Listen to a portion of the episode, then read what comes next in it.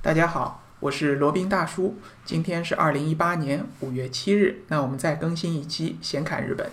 今天的话题呢，想讲一下在日本的动物。呃，那话不多说，就开始讲吧。呃，第一个罗宾对日本感觉印象最深刻的，或者说在日本最多的一种动物，可能没有去过日本的朋友们是绝对猜不到的，那就是乌鸦。日本的乌鸦真是多到可以让人觉得这个非常惊奇，或者说令人发指的这样一种程度，基本上跟在中国是完全差别非常大。中国基本上很少有机会能看到乌鸦或者听到乌鸦的叫声。而在日本呢，不管是大城市还是小城市，比如说像东京、大阪、名古屋这些大城市，或者说是像京都、奈良这种历史悠久的古城，或者像是其他一些那个比较呃偏远的一些城市乡村，不管到哪里，你都可以。不时的听到汪汪汪这种乌鸦的叫声，然后乌鸦呢几乎也可以是随处随处可见，然后翻翻垃圾桶找吃的，或者说在各处跳来跳去，反正基本上大多数时间都是在觅食。然后如果闲下来呢，就在天空飞两圈，兜一兜，发出这种聒噪的声音。但罗宾个人其实并不烦这种声音啊，听上去反倒觉得这个乌鸦的叫声很有这种日本的感觉，所以对乌鸦也很友好，也不觉得讨厌。呃，日本的乌鸦不知道是什么原因，可能是品种的原因吧，个子都非常大，就是那种很大很大的那种乌鸦，差不多一只成年的乌鸦看上去有一只鸡那么大了。然后它的皮毛呢，就是那种油光水滑、锃亮的黑色，就看上去既威武又好玩吧。然后他们乌鸦的智商也非常高啊，他们知道你不会去伤害它，所以就在你近前跳来跳去，有时候还会问你要点吃的。呃，然后据说呢，这个乌鸦它的。在日本的乌鸦，它的智力是越来越高了，好像脑据说脑容量比这个三十年前已经提高了整整一倍，所以相应的智商也有所提高。他们也做出过一些很惊人的事情，就在我们看来好像只有人类能做出来的事情，它也能做到。就举一个经典的例子，这个乌鸦曾经拍到过这样，有一只乌鸦，它想要吃这个核桃仁，然后核桃它又打不开，那怎么办呢？他就把这个核桃扔到十字路口马路当中，然后等那个汽车碾过去以后，这个核桃不是碎了嘛？然后它再飞下来捡里面的核桃仁吃。这种利用其他的这个工具来满足自己的要求，恐怕也只有像灵长类动物或者说人类才有这种能力吧。这个乌鸦已经聪明到一种程度了。那为什么日本乌鸦这么多呢？这可能是和日本的这个神话传说有关。据说这个第一代这个日本的天皇，他好像是被一只三只脚的乌鸦教过功夫，所以说呢，乌鸦在日本就被视为一种神圣的鸟。然后有的地方还有这个乌鸦为主题的神社，所以说基本上是不会有人去伤害乌鸦的。事实上，在日本的野生动物也没什么人会去伤害的。所以说，就导致了这个数量越来越多，到处都有。有的时候呢，也会形成一些困扰，比如说你放在外面的垃圾都给它翻得一塌糊涂。然后有的时候呢，还会跑到阳台上来，这个拉一泡屎，把你刚洗的衣服又给弄脏了。所以说是一个既讨厌又可爱的动物吧。好，那另外一种动物呢，就是日本的狗，呃。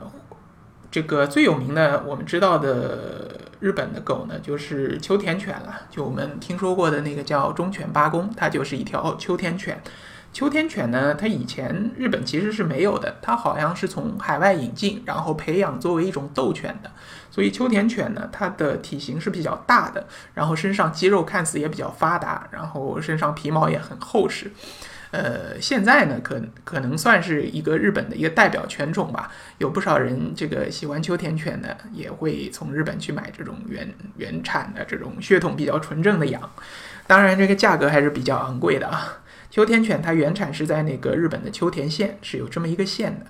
那另外一种，其实在日本更为普遍的一种犬种呢，就是叫柴犬。柴犬的日文名呢叫西巴伊努。实际上，在罗宾看来呢，柴犬其实就是日本的土狗。嗯，这个根据统计来说，其实百分之八十家养的这种狗啊都是柴犬。呃，但是它比中国的这个土狗有什么不同呢？是呃，罗宾觉得，就是说柴犬它的外貌外形其实是比较稳定的，可以说它这个是一种血统比较纯正、这个品相比较稳定的一种日本土狗。当然它也挺可爱的。记得到日本旅游这么多回，也碰到过很多次柴犬，它们一般不大爱叫，就是那种静静的、很呆萌的在那边看看你，然后你朝它招招手，它就会跑过来，然后给你摸两下。呃，所以个人觉得，如果想要养狗的话呢，柴犬是比秋田犬更合适的一种犬种。而且柴犬呢，它个头比较小，可能没有吃那么多，所以说，如果以后想养狗的话，罗宾可能会考虑养一只柴犬。好，接下来讲一下日本的猫。日本的猫这个文化当然是非常非常流行的了，最流行的就是那个招财猫，就是从日本传出来的。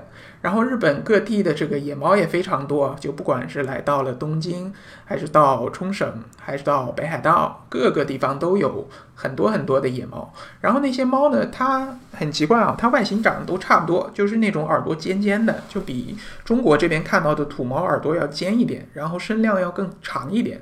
嗯，可能是那边的特有的品种吧，反正也不是很清楚。然后日本这边呢，还有很多猫岛。所以，想要去日本吸猫的朋友们有福了。日本这边有非常多的猫岛，就是岛上的猫的数量比这个岛上的著名的人还要多。所以，如果想去一次玩个够的话，可以做一个猫岛这个环游，把日本这个它应该有好几十个猫岛吧，这些猫岛全都玩一遍，也是一种不错的体验啊。好，那日本还有一种岛呢，就是兔子岛。这个兔子岛应该日本只有这么一个。它是位于这个广岛县的，是在濑户内海里面的一个岛。据说以前是为了研究这个武器而放养的一些兔子，然后后来经过几十年的繁衍呢，就变出了一百多只兔子了。嗯，这个兔子岛如果真的想去呢，它的交通还是不大方便的，得先到广岛，然后再坐换节儿到那边的一个城市，然后再转渡船。然后再可以到这个兔子岛上，呃，当然，如果是对于爱兔人士来说，可能可以不辞辛苦吧，到兔子岛上去游一游、看一看。据说那边那帮兔子呢，全部是等在码头这边，只要有人一下来，立刻就一帮兔子冲上去。如果你手里带着什么胡萝卜啊，或者说青菜啊，它肯定会一堆兔子把你拥在当中。呃，当然了，这个怕是不用怕，你把吃的东西给它，那就放过你了。好，那日本还有有名的就是那个鹿了。呃，鹿聚集的最多的地方当然是这个奈良。奈良这个地方呢，我们反正去的话都会去看看那边的小鹿。当然了，也不是小，不光是小鹿，还有那个年轻的鹿和老鹿，都一大堆，都懒懒散散的拥在那一块儿。呃，不过呃，因为那边的鹿可能虽然算是野鹿吧，但是因为喂的人实在是太多了，已经渐渐的基本上就算是有一种家鹿的感觉了。到了那边，其实跟他呃拍个照啊，摸两下就好了，也不用买什么鹿饼。基本上那边所有的鹿都吃的这个脑满肠肥的。好像在日本那边还有一个，也是有一个鹿岛的，应该是在北海道那边。如果有兴趣的话，可以去看一看。啊啊，忘了说了，日本的一个象征的一个动物，但是它不是一个真的动物，是一个二次元动物，就是熊本熊。熊本熊在日本的这个风靡程度啊，已经超过了那个叮当猫了，就是那个哆啦 A 梦了。它是日本人最为认同的一个二次元动物。那这个动物它其实其实熊本熊呢是熊本熊本市那边开发出来的一个二次元的偶像。然后其实熊本这边呢，它并没有熊，它只不过是那个名字里面有一个叫熊本，所以说他就拜托一位这个漫画家给做出来一个熊本熊这么一个呃这么一个形象来，然后成为了日本的什么旅游观光大使啊，然后行销全世界各地吧，大家都觉得这个蠢萌蠢萌的熊本熊都非常的可爱。那如果真的想去看一下熊呢，建议还是去北海道那边去看，那边是有真真的那种日本黑熊。不过这个看的时候要小心点儿，那那边都是野的熊，万一它狂性大发，还是比较有危险的。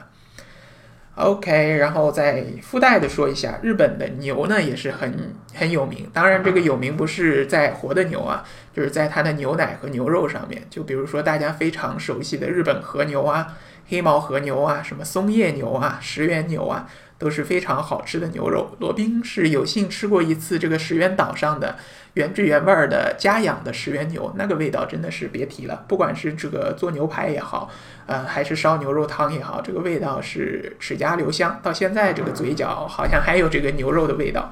日本牛奶也是非常有名啊，他不知道它是这个天生的原材料比较好，还是它这个做牛奶的工艺比较好，反正就是醇厚无比吧。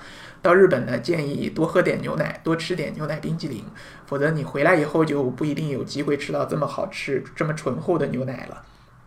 好，那日本还有的动物呢，就是马。呃，马在那边其实并不是什么特殊的动物，它一般就是让人骑乘的。就比如说像在那个呃阿苏地区的那边有个草千里，那个罗宾就在那边乘过马。那种马跟国内那些瘦瘦的不一样，都是高头大马，而且的个个都膘肥体壮。呃，如果看过《北斗神拳》的，可以想象一下，就那里面那个拳王。做的那种大洋马，就是和日本的这边的这个这个马还是挺相似的。如果是喂的肥一点的话，就是那种体积像一座山一样向你压过来，真的你站在这个马的面前的压迫感还是十足的。好，那基本把日本这边。看到过的这个动物或者比较有名的动物，基本都讲了一遍。那日本呢，它虽然是一个人口密度比较高的地方，但是它的动物呢，其实也非常多，可以说是人与动物和谐相处的这样一个状态吧。甚至像在大城市里面，也有不少的野生动物在栖息着。所以去到日本以后呢，不光看看风景、看看动物，其实也是一种放松身心、呃拓展眼界的一个很好的方式。好了，那今天的闲侃日本就先说到这里了。那喜欢我的听众朋友们呢，可以加我的微信，我的微信号呢是八二七四七九七零八二七四七九七零。另外还有一档闲侃赴美生子的节目，大家如果有兴趣，也可以订阅收听。那闲侃日本这档节目呢，是在喜马拉雅以及苹果的播客 App 里面都有更新，欢迎大家订阅。好了，那今天的节目呢就先到这里，我们下期再聊。